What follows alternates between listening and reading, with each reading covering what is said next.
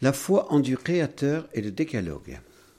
Nous devrions avoir mieux compris par les émissions précédentes le mystère de la révélation et le milieu de la transmission de la foi, le nous de l'Église, qui permet la rencontre du jeu de Dieu avec les tu humains.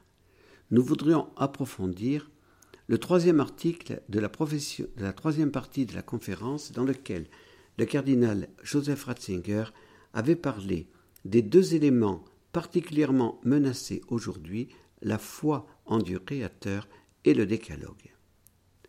L'esprit de notre société imprègne l'esprit des chrétiens. Nous n'avons pas encore commenté l'introduction de la conférence, et nous sommes pourtant à notre vingtième émission. Il nous semble donc important d'y revenir à présent pour mieux comprendre l'analyse concise et précise faite par le préfet de la Congrégation pour la doctrine de la foi sur notre société actuelle. Cette analyse a été faite en 1983, mais elle est toujours actuelle en 2012. Dans le monde de la technique, qui est une création de l'homme lui-même, disait le cardinal Ratzinger, ce n'est pas le Créateur qu'on rencontre d'abord, mais l'homme ne rencontre toujours que lui-même. Sa structure fondamentale est d'être faisable. Le mode de ses certitudes est celui du calculable. C'est pourquoi la question du salut ne se pose pas en fonction de Dieu qui ne paraît nulle part, mais en fonction du pouvoir de l'homme qui veut devenir son propre constructeur celui de son histoire. Dans son encyclique sur l'espérance, Benoît XVI a développé cette pertinente analyse pour faire découvrir que l'espérance de l'homme ne peut pas se fonder sur la science et la technique humaine. La seule, la vraie, la grande espérance des hommes ne peut être que Jésus. Lui seul est le Fils de Dieu incarné, le Sauveur. Lui seul révèle le vrai visage de Dieu. Cette conviction de notre pape actuel aide à comprendre sa pensée sur l'urgence de la mission de l'Église aujourd'hui, aider les hommes à s'ouvrir à Dieu. Jean-Paul II avait souligné la cause de la crise de l'Europe apostate, l'absence de Dieu dans nos nations. Nous ne pouvons pas oublier son premier grand et vibrant appel. N'ayez pas peur d'ouvrir les portes de vos états et de vos cœurs au Christ. Le faisable et le calculable ne peuvent pas édifier la civilisation de l'amour. Ils ne peuvent pas étancher la soif ardente de l'âme spirituelle de l'homme, créée à l'image de Dieu. Dieu seul peut étancher cette soif, car Dieu seul est le Créateur de l'homme et son Rédempteur. N'interprétons pas mal, cependant, ce que je suis en train de dire. Je ne condamne ni la science ni la technique, mais avec les pères du Concile Vatican II, j'admire les progrès de la science et de la technique dont nous nous servons. Grâce à Internet, le monde devient un village.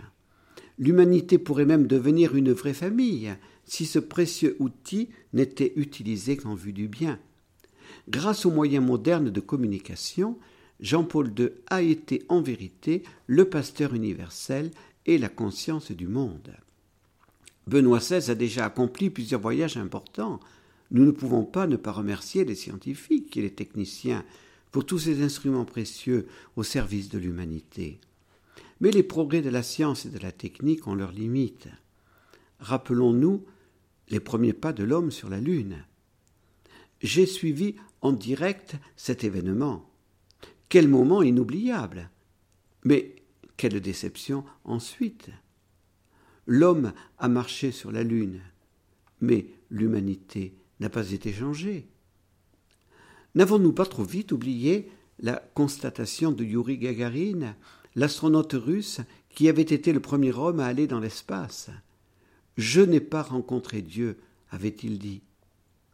Cette constatation de cet astronaute de l'URSS, qui se glorifiait de son athéisme, ne révélait-elle pas que la question de Dieu ne peut pas être mise de côté?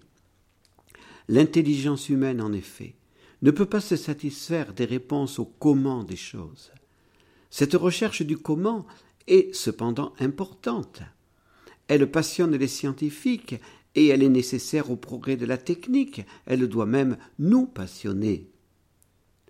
Si les scientifiques américains et russes, en effet, n'avaient pas connu les lois de la nature, ils n'auraient jamais pu envoyer des hommes dans l'espace.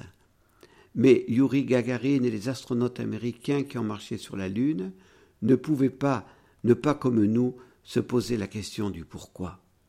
Pourquoi suis-je né? Pourquoi ce monde? Pourquoi ces lois de la nature? L'enfant est naturellement métaphysicien. Les papas et les mamans sont souvent embarrassés pour répondre à ces nombreux pourquoi. L'adulte aurait-il donc oublié ces questions d'enfant? Les hommes peuvent-ils se contenter de vivre et de rester dans leur caverne? Le mythe de la caverne de Platon est toujours d'actualité. Un monde existe hors de la caverne. Il faut oser sortir de sa caverne pour le contempler l'Église se doit d'aider les hommes à se poser la question de Dieu et à désirer rechercher la vérité. L'homme est fait pour la vérité, il ne peut pas, il ne doit pas s'arrêter en chemin.